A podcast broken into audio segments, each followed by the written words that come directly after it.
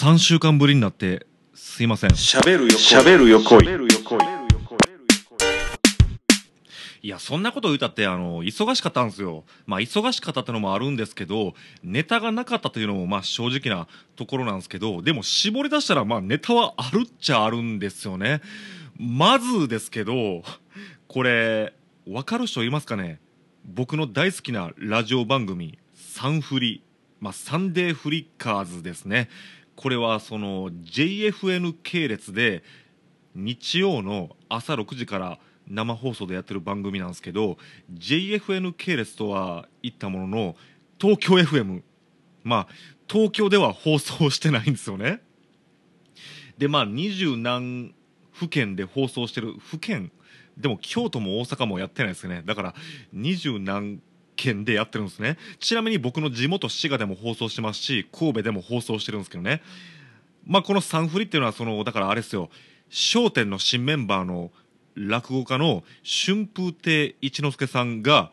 やってる番組なんですね。あとそれからアシスタントはフリーアナウンサーの川南舞さんっていうすごい素敵な方なんですけど、まあ、その2人がやってる番組がすんごい面白くてですね。で僕は2017年の大晦日まあ大晦日というか、まあ、その年末年始関係なく日曜の朝6時やってるんですけどね。そっから聞き始めてだからもうリスナー歴まあ4年ぐらいになるんですけどまあそのまあこの後事情を話しますけどいろいろまあ個人的事情があって去年2022年の6月からはですねまあその家で聞けるよう聞けるようになったんで家でゆっくり楽しんでるんですけどそっからですね僕はお便りの投稿を始めたんですけどお便りの投稿を始めて10ヶ月目にしてですよ。10ヶ月目にして、えー、だから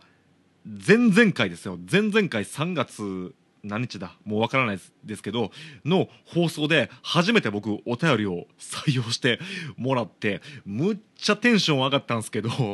むっちゃテンション上がった割にこれネタにうんしていいのかなと思ってるんですけど、うん、分かりますかねこの僕の嬉しさ。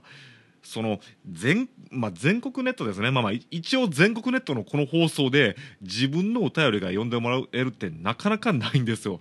まあ10ヶ月間毎週は送ってないですね。そのトークテーマがあるんで結構そのトークテーマが難しいお題ばっかなんで毎週は送れてないんですけどまあまあ何週間かに1回は送り続けてたんですけどそれを初めて採用してもらったこの喜び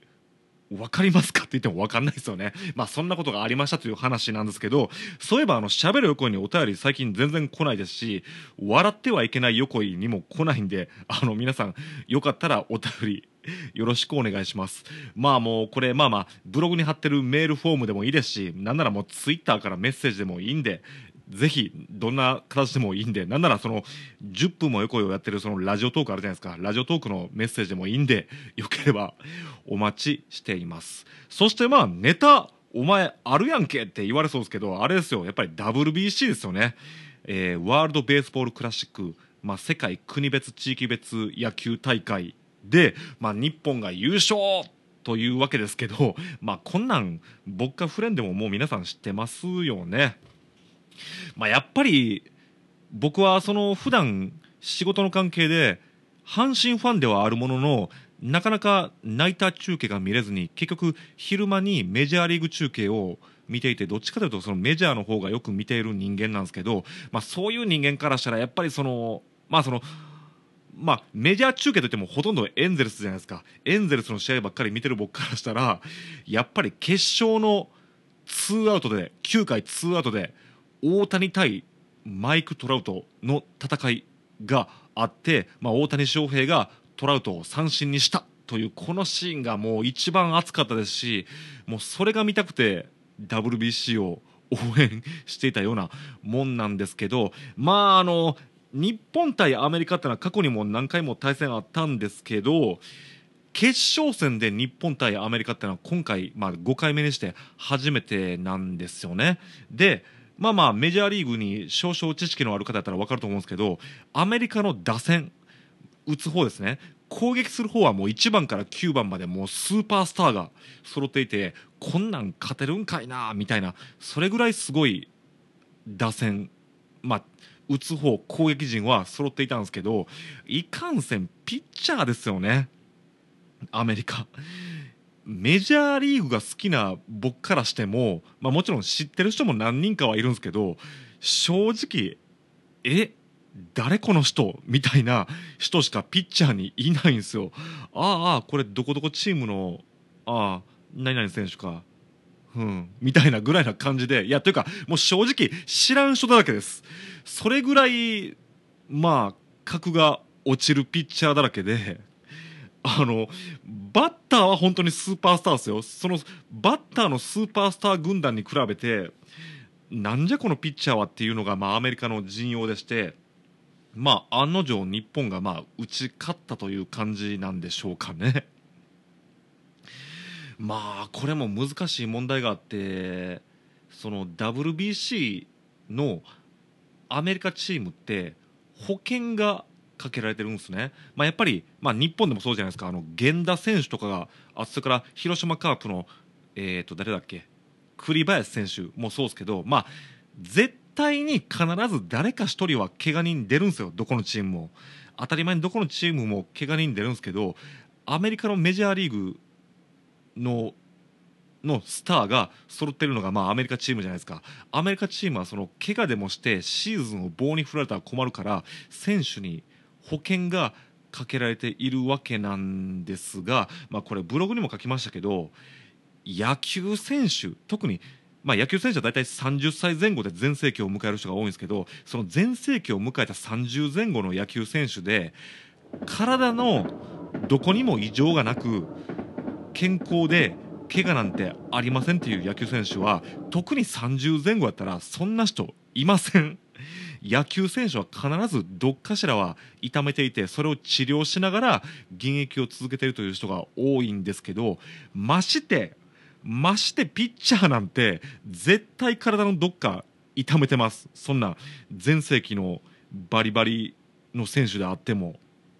だから保険会社から出場が OK 出なかったんですよ。特にピッチャーが。だからクレイトン・カーショーっていうドジャースの、まあ、メジャーリーグというか、まあ、アメリカ人の最高の左ピッチャーと言われているカーショーであるとかあと誰だっけ？あの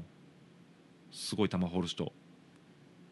思い出しました。デグロムとシャーザーっていうピッチャーがいるんですけど特にこのデグロムデグロームっていうピッチャーがすごいんですよね。まあその変化球いっぱい持ってるんですけど、まあ、何せ160キロを普通にもうコンスタントに出すピッチャーだからまあ佐々木朗希君みたいなもんですね160キロを普通に投げてあと変化球いっぱいあるんですけど、まあ、スライダーが一級品でもうほとんど速球とスライダーしか掘らないんですよね。まあ一応他にもあるっちゃあるんですけどもう他のボールはもう全部遊び球ですねでその160キロの速球と150キロ前後のスライダーだけでもうメジャーリーグのバッターを抑えまくるすごいピッチャーがいてでなんでその速球とスライダーだけで抑えられるかというともうコントロールがめちゃめちゃいいんですよね、まあ、そういった意味でも佐々木朗希君とちょっと似てるんですけどであと佐々木朗希と似てるといえばこのデグロムというピッチャーは、まあ、そんなすごい球を掘るがゆえに怪我が多いんですよね。で去年も怪我して戦線離脱してるんですけどその怪我した理由がまた面白くてこのデグロームってピッチャーはバッティングもいいんですよ。あそうかこれ一昨年だ。一昨年離脱してるんですけどそれなんでかっていうとバッティングがいいから、まあ、バッティングも期待されるんですけどナショナルリーグは一昨年まで DH 制じゃなかったんで打席にも入るんですけど大谷翔平と違ってこのデグロームってピッチャーは、まあ、コンタクトヒッターつまり当てるのが上手なバッターでヒットを量産して打率3割記録するピッチャーやったんですけどそのだから大谷翔平みたいにその両手を使ってフルスイングするんじゃなくてイチローみたいにあちなみにこのデグロムは右投げ左打ちなんですけど右手1本でちょこんと当てるといううまいバッティングをするバッターなんですけどその片手打ちをあまりにもするんで バッティングで右肩を痛めたっていう。それで球団からバッティング禁止になったんですけど、まあ、ちょうどあのそれでナショナルリーグが去年から DH 制ありになったんでもうピッチャーは打席に立たなくなったんでそれでまあ問題は解決したんですけどまあまあそういうデグロームというすごいピッチャーがいるんですけどいかんせん故障がちなんでこのデグロームも保険会社からまああかんって多分言われてるんじゃないかとこれ勝手な僕の憶測ですけどまあ言われてるんでまあそういうデグロームとかシャーザーとかそういうもうものすごい一戦級のピッチャーが出なかったっていうのもあるんですね。だからまあ2017年の準決勝みたいにもしもアメリカが超一戦級のピッチャー出してたらまあ日本は苦戦したかなと思うんですけど、まあ、とはいってもそのドミニカ。まあアメリカと並んで優勝候補と言われたドミニカが1次ラウンドで早々に負けましたけどそのドミニカのエースがちょっと僕すみません名前も覚えてないんですけど、まあ、すごいピッチャーなんですけどそのピッチャーがメキシコに、まあ、メキシコってのはその日本が準決勝で勝った相手ですけどそのメキシコにボッコボコに打たれたんで、まあ、その春先ってどうしてもピッチャーって調子が上がらないことが多いんで、まあ、そういった意味では、まあ、このデグロームやシャーザーが出てても、まあ、日本は勝った可能性があるんですけどとは言っても、まあ、それぐらいアメリカのピッチャーはしょぼかったんですよね。だからまあ3年後の次回大会は、まあ、今度こそピッチャーもバッターもアメリカはドリームチーム作ってくるべきやなと思うんですが一応参考のために言っておくと2006年の第1回大会ではほんまにピッチャーもバッターも、まあ、そこそこドリームチームで来たんですけど、まあ、日本結局4対5で負けましたけど危うく勝ちかけてましたよね、日本。で、そこであの、有名な、その、ボブ・デイビッドソンという審判の、まあ、アメリカ B 期の、もう、ほぼ誤審、いやもう誤審やんっていうような、あれが覆らなくて、日本は負けたわけなんで、ほぼ勝ちかけていたんで、まあ、そんなことが、まあ、次回大会でも起こるんちゃうかなと思うんですが、ともあれ、WBC 日本代表、本当に優勝おめでとうございます。まあ、あのアメリカはピッチャーが本気じゃなかったという言い訳をしてますけど、まあ、その言い訳も分からんでもないですけど、まあ、日本、日本だってだって鈴木誠也も出てないですし、まあ、ピッチャーでもね、まあ、その栗林とか、まあ、あのあかんかった人も出れなかった人もいるわけなんで、まあ、日本だってそこそこ痛手はあるんですよ。まあ、以前あこれはそうかコラボザボさんとのコラボでも喋ってましたけど日本だってその右打ちの外野手がいないというまあそこそこ大変な状況ではあったんで、まあ、とまれ日本代表優勝おめでとうございます。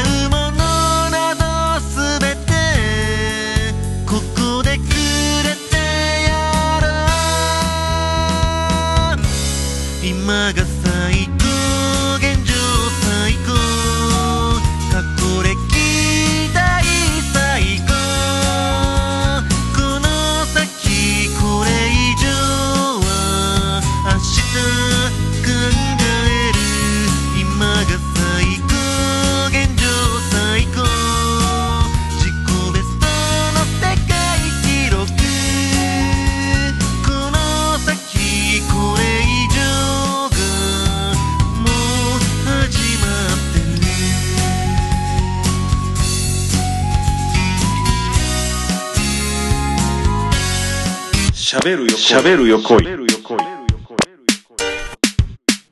でまあ3月忙しかった理由、まあ、3つぐらいあるんですけど、まあ、これ言っていい範囲で言いますけど僕今楽曲提供することになりましてその曲、まあ、曲自体は2月ぐらいに書いてたんですけど、まあ、そのアレンジもなんと僕がすることになったんでアレンジもまあ、編曲ですね。編曲をしていたんで、まあ、それもありましたしあとまあこれあんまり言いたくないんですけどね。あの、まあ、僕音楽活動およびライブハウスの仕事だけでは十分な収入を得れていないんで、まあ、朝に、まあ、たまにネタにしますけどパン屋さんで働いているんですけど大学生がですね、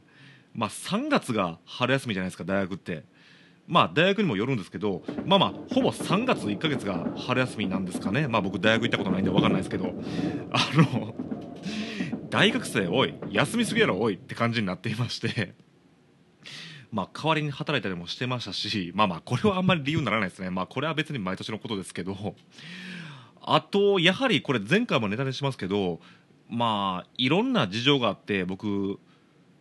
ォークギターまあ、弾き弾き語りに使うアコギを半下げチューニングにしたんですよね。で半音下げチューニングにしたんですけど別に僕声に問題ないんで別に音域は変えないんでつまりいつもの音域のまんまギターを半下げにしたんでまあカポタストまあ、カポももちろん使ったりしますけど、まあ、一応押さえる位置がいろいろ変わったりしたんで持ち曲を全部練習し直していたんですよね。まあそれでも結構時間割いてしまったんですよね。でそれでですね、まあ、3月25日、まあ、3日前のライブは無事に終わったんですけど、まあ、まだまだ課題あるんでその ギターを半音下げチューニングにした状態で、まあ、まだまだ練習しんとあかなっていう状態なんで、まあ、抑える位置も変わりましたし、まあ、これライブ中にもネタにしましたけどタッチまあ、テンション弦のテンションも変わるんでそのタッチが変わってしまったんですよね。で半音下げにしたらまあテンション下がるんで抑えやすくなるんちゃうのって思う人もいるかと思うんですけど抑えやすくなった分だけですね弦がまあ具にある、まあ、勝手にチョーキングしちゃうっていう状態になるんで優しく抑えないとちょっとまあ音程が少し高くなっちゃうとかそういう問題もあって まあまあまだ慣れていないんで、まあ、慣れる練習がまだこれからもあるなと思うんですがただいいこともあってですね僕まあその12弦ギターもまあレコーディングで主に弾いてるわけなんですけどその12弦ギター、まあ、以前から言ってますように弾き語りではあんまりこれ使い物にならへんなっていう問題があったんですけど12弦ギターもですねそのフォークギターに合わせて半音下げチューニングにしてみたんですよね。そうしたらですねまあその12弦ギターってまあとりあえず12本も弦があるんでうるさいんですようるさいんでまあだからだからうるさいおかげでレコーディングなんかでそのリードギターとしては使いやすいんですけど弾き語りなんかしようもんならもうめっちゃうるさくてこんなん使い物になるかって状態が半音下げにしたらちょっとなんかいい感じにまあ落ち着きのある音になったんでおこれやったら弾き語りに使えるんちゃうんって思って意気揚々と最近半音下げにした12弦ギターで弾き語りの練習もしてみたんですけどまあこれブログにも書きましたが まあその美人は3日で飽きるってまあよく言いますけどギターもそうで12弦ギターって本当に弦がまあ12本あるんで音色はすごい美しいんですよ。すごい美しくてきらびやかなんですけどその美しいきらびやかな音で弾き弾き語りを何曲もやってると飽きるんですよね。飽きるって言ったらまあ12弦ギターにも失礼ですしまあ聴いてくださる方にも失礼な話ですけど弾いてるもんからするともう3曲ぐらい演奏したぐらいでもうお腹いっぱいやわっていう状態になるんですね。だからまあやっぱり12弦ギターはレコーディングでそのリードギターまあまあ脇役といったらなんですけど脇役に使うないしはライブでもそのまあ弾き弾き語りライブにおいてもまあたまに使いますっていうぐらいじゃないとあかんなと思ったんですよね。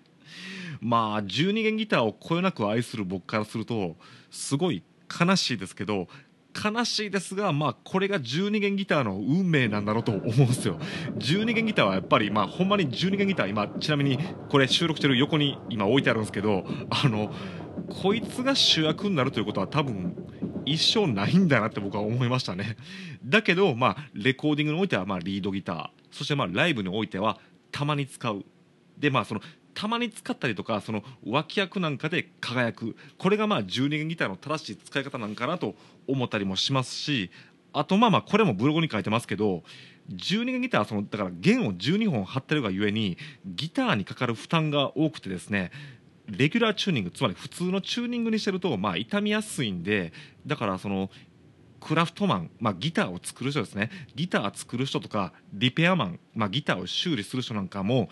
まあよく言ってあるんですけどまあ半音下げとか下手したら1音下げ中には1音半下げにしてる人いるんですけど、まあ、弦をちょっと緩めた状態で使うのが一番いいよっていう、まあ、ギターの専門家の方は多いんですけど、まあ、それは結構僕納得したかなと思ってますね。まあ、とはいえ、まあ、12弦ギターでも弾き語りがもうこれでできるということが分かったんでまあ普段のライブでギターを2本3本持ち込むということは無理なんですけど、まあ、配信ライブとか、まあ、僕のワンマンライブなんかでは、まあ、12弦ギターもステージに持って上がろうかなという、まあ、計算が立ちましたんでまだそれも楽しみにしててほしいなと思います。ただまあフォークギター、まあ、アコギと12弦は半音下げに今してるんですけどクラシックギターは、まあ、これもブログに書いてますけど半音下げにする予定はないですね、まあ、やっぱりクラシックギターはそのレギュラーチューニングが前提の曲が、まあ、そのクラシックの曲にも多いですし、まあ、今クラシックの演奏なんかも一生懸命練習してますけどあと弾き語りにおいてもまあ別にレギュラーチューニングのままでも別に弾き語りできるしなっていう曲ばっかなんで、まあ、一応クラシックギターもですねそのテンションが高い弦ってまあ売ってるんですよね。そのテンションが高い弦を張ってそれをまあ半音下げにしたらまあいい具合になるってことはまあネット上によく書いてますけど僕今そのノーマルテンションまあまあ普通の弦を張ってるんですけど普通の弦を半音下げにしたらクラシックのナイロン弦ってもう本当にビヨンビヨンになっちゃって音がもうめっちゃビビる、まあ、ブルブルブルって言うんでちょっとなかなかクラシックギターでは半音下げは難しいかなと思ってるんでまあまあそのテンション高い弦を張って、まあ、試すってこともあるかもしれませんけど一応今のところは予定がないかなとそんな感じでまあギターの練習をしてたから喋る欲をサボっていたっていうことにしときましょうかね まあまああの年度も変わるんであの年度変わるまでに1回ぐらい更新しときたいなと思ったんで今日喋ってみたんですけど、えーまあ、今週喋れるネタってもうこれぐらいですかね。時事ネタも面白いネタないっすからねまあ時事ネタといったらもう道端ジェシカが MDMA で捕まったぐらいじゃないですかね、うん、あれもあんまり盛り上がらなかったですしまあ政治ネタもあれっすよ。もう高市早苗さんの問題あるじゃないですか。もうあれもバカらしい話じゃないですか。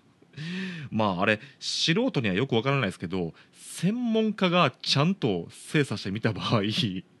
あのあれですよ。メディアは高市早苗さんが嘘を言ってるように報じてますけど専門家から言わしたらどう考えても高市さんの言ってることの方が正しいらしいんですよね。まああの改ざんなんてそんな簡単にできるはずないじゃないかってメディアは言ってますけどその逆でメディアから言わしたらその改ざんしてるかしてないかなんて一目瞭然らしいですね。ああいう官僚さんが作る文章ってのは。どう考えてもおかしい文章らしいんですよね。まあまあまあ。もうこれ言い出したらきりないんでやめときますけどもうまたバカなことでなんか野党は時間が時間を使ってるなと思うんでね。あとまあウクライナ情勢にしてもですね。もうあくびが出る話ばっかなんでもうこれももうなんかもういちいちごちゃごちゃ言うのももうしんどくなってきたんでやめようかと思います。そんなわけでまあネタもないしまあ個人的なことで忙しくしていた3月ですけどうん。まあ来年度また頑張って更新していこうと思うんでもしよければまた来週更新あるんかな？来週更新あるかどうか分かりませんけどまた聞いてください。そんなわけで、えー、まあ今年度もありがとうございました。来年度もよろしくお願いします。しゃべる横井でした。しゃべる横井。しゃべる横井。